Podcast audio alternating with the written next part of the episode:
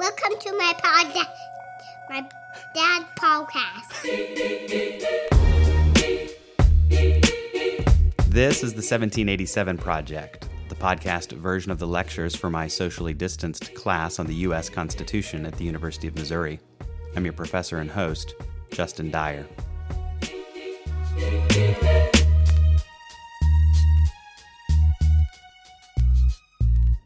There's this skit from Chappelle's Show. For those of you old enough to remember Chappelle's Show, it's a riff on the old crime drama Law and Order, and it always comes to mind when we get into these cases about the Fifth Amendment.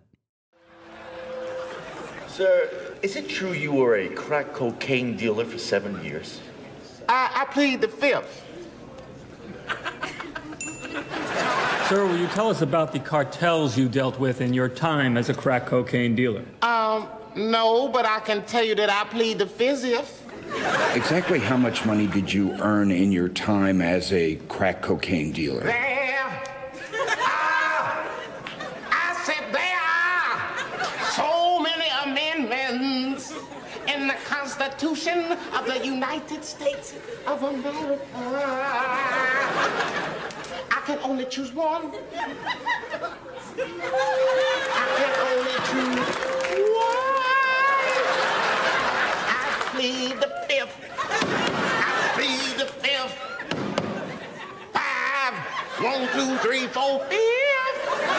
Anything you say, fifth. Go ahead, ask me a question. Did you- Fifth. Sir, I have a secret document that I think. In the show, Chappelle's character, Tron Carter, is hauled in front of a U.S. Senate subcommittee on narcotics to offer testimony. And on the advice of counsel, he invokes his Fifth Amendment right not to incriminate himself through his testimony. But what if he had been called in front of his state legislature, or just brought into a police precinct for questioning, or put on trial in a local state court? Would he still have a Fifth Amendment right against self incrimination? More specifically, as the Fifth Amendment words it, a right not to be compelled to be a witness against himself. Does the Fifth Amendment offer any protection when it's the state government rather than the federal government that compels you to be a witness against yourself? And we could ask the same question about state actions that take private property without just compensation, limit the free exercise of religion, or abridge the freedom of speech, or fail to provide trial by jury, and on and on.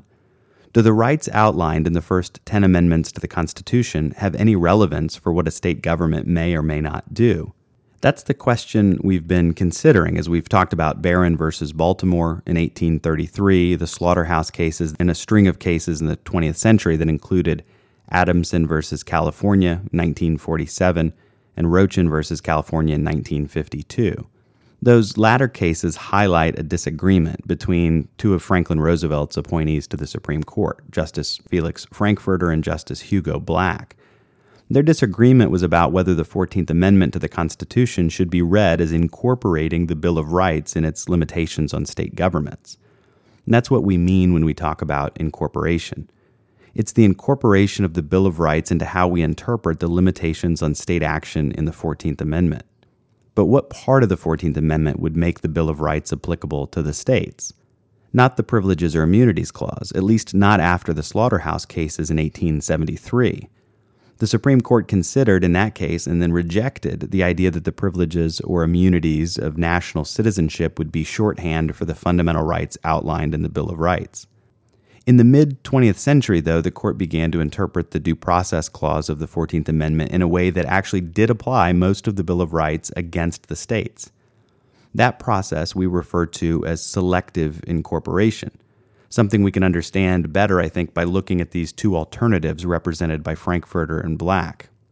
Frankfurter was a critic of incorporation. For him, it made no linguistic sense.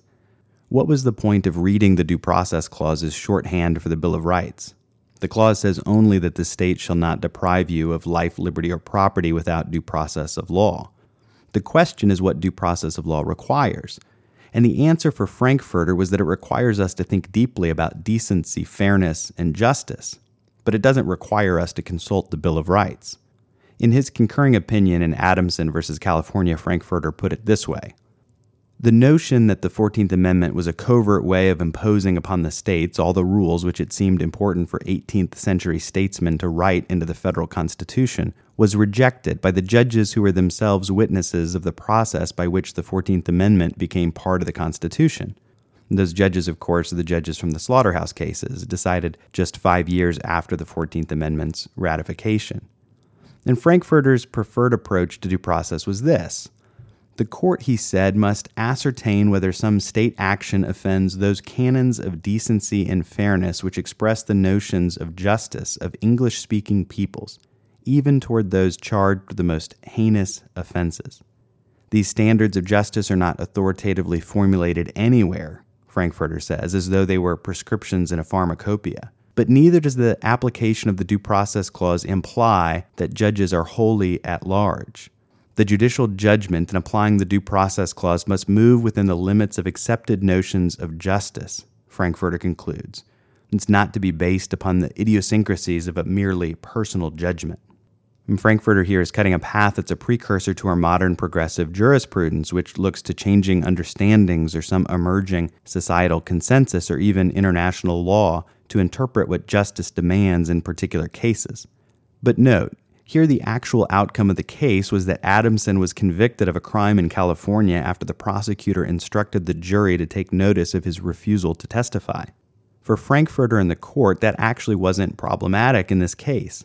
Our founders in the late 18th century might not have liked the idea of using someone's silence as evidence of guilt, but that doesn't tell us how we should understand the Due Process Clause today, Frankfurter suggested. And to that, Justice Hugo Black couldn't agree. In his dissenting opinion in the case, Black vigorously criticized Frankfurter's approach as wholly subjective, depending on the whims of the judges and not tied in any meaningful way to the Constitution.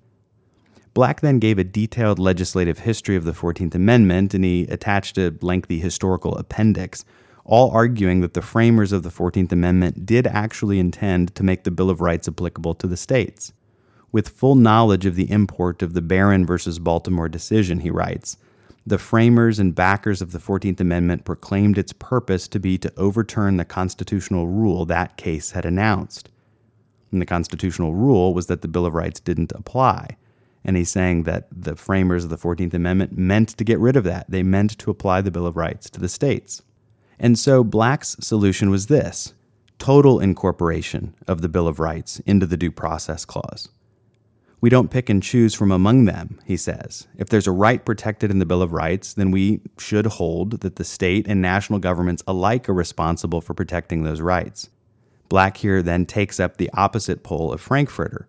He cuts a path that's a precursor to our modern originalist jurisprudence, which emphasizes historical understandings and original meanings, seeks to limit judicial discretion by tethering judicial interpretation to constitutional text, and discounts any appeal to changing societal values or any emerging consensus or international law. As Black puts it, quote, I fear the consequences of the court's practice of substituting its own concepts of decency and fundamental justice for the language of the Bill of Rights as its point of departure in interpreting and enforcing that Bill of Rights.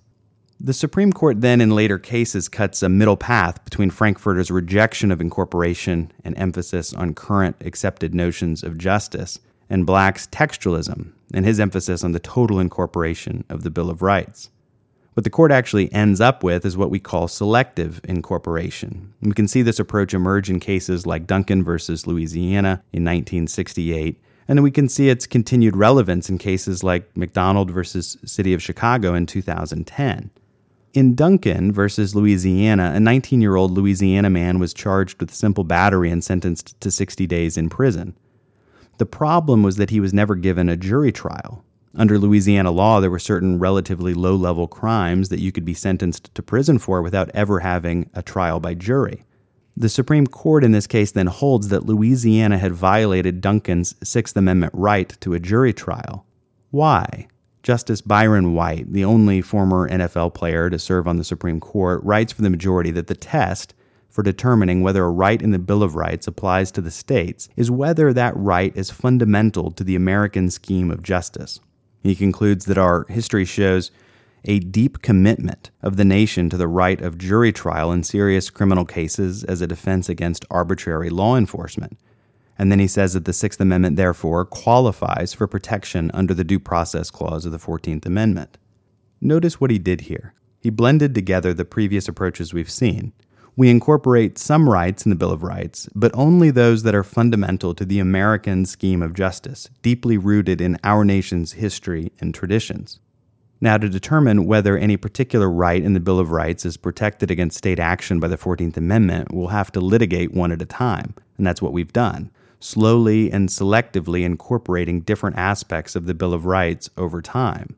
The most recent and relevant discussion along these lines came in McDonald versus City of Chicago in 2010.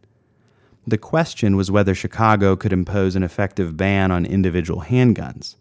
The reason the debate over incorporation came in is because it's about whether the Second Amendment to the Constitution, protecting the right to keep and bear arms, limits the states.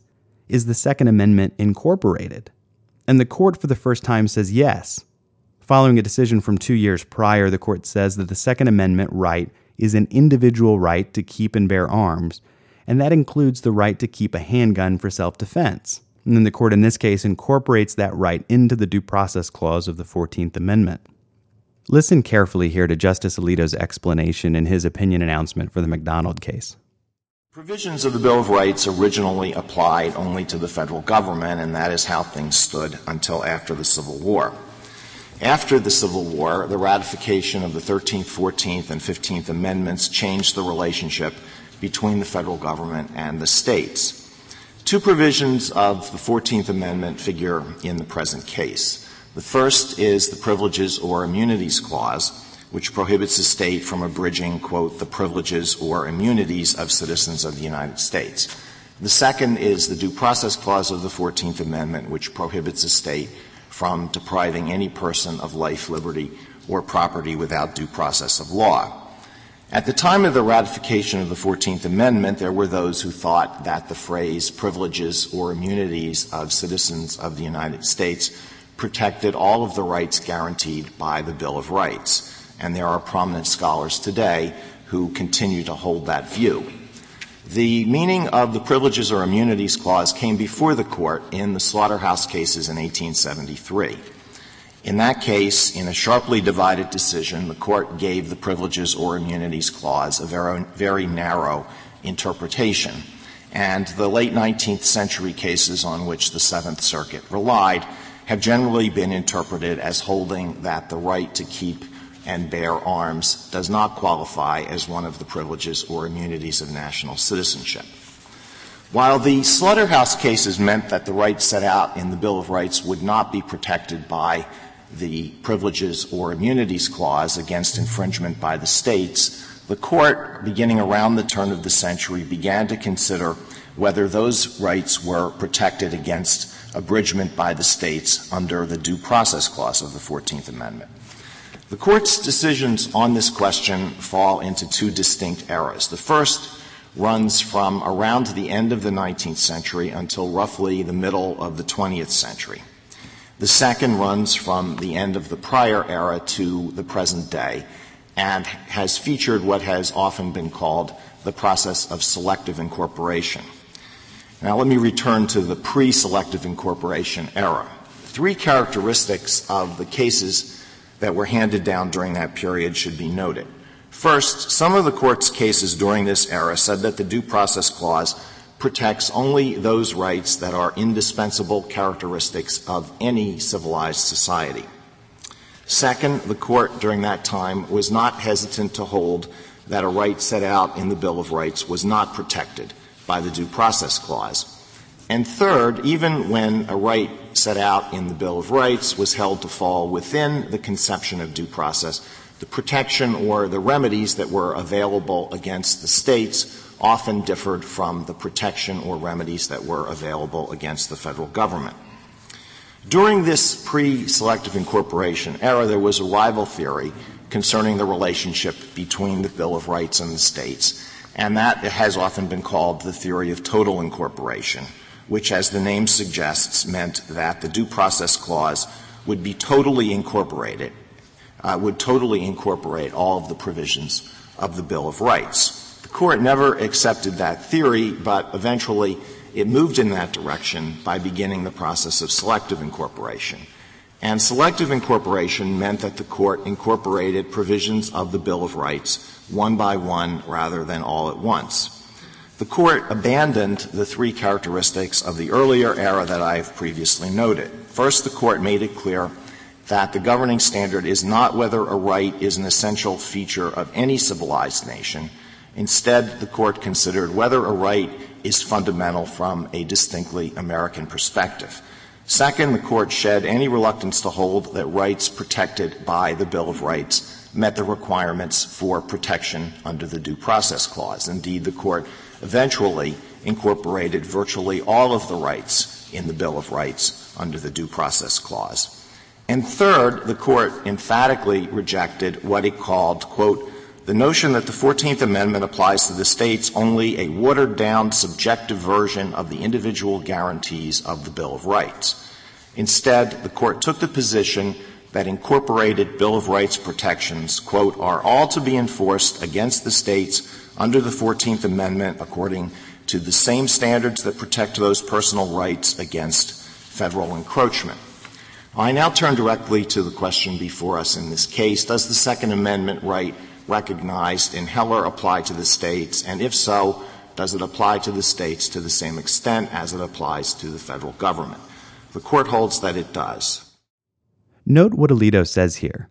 The question is whether the Second Amendment applies to the states. The answer is yes, and the constitutional path is through the Due Process Clause because of the particular history of interpretation of the 14th Amendment, starting with the slaughterhouse cases and then ending with the theory of selective incorporation of the Bill of Rights into the Due Process Clause of the 14th Amendment.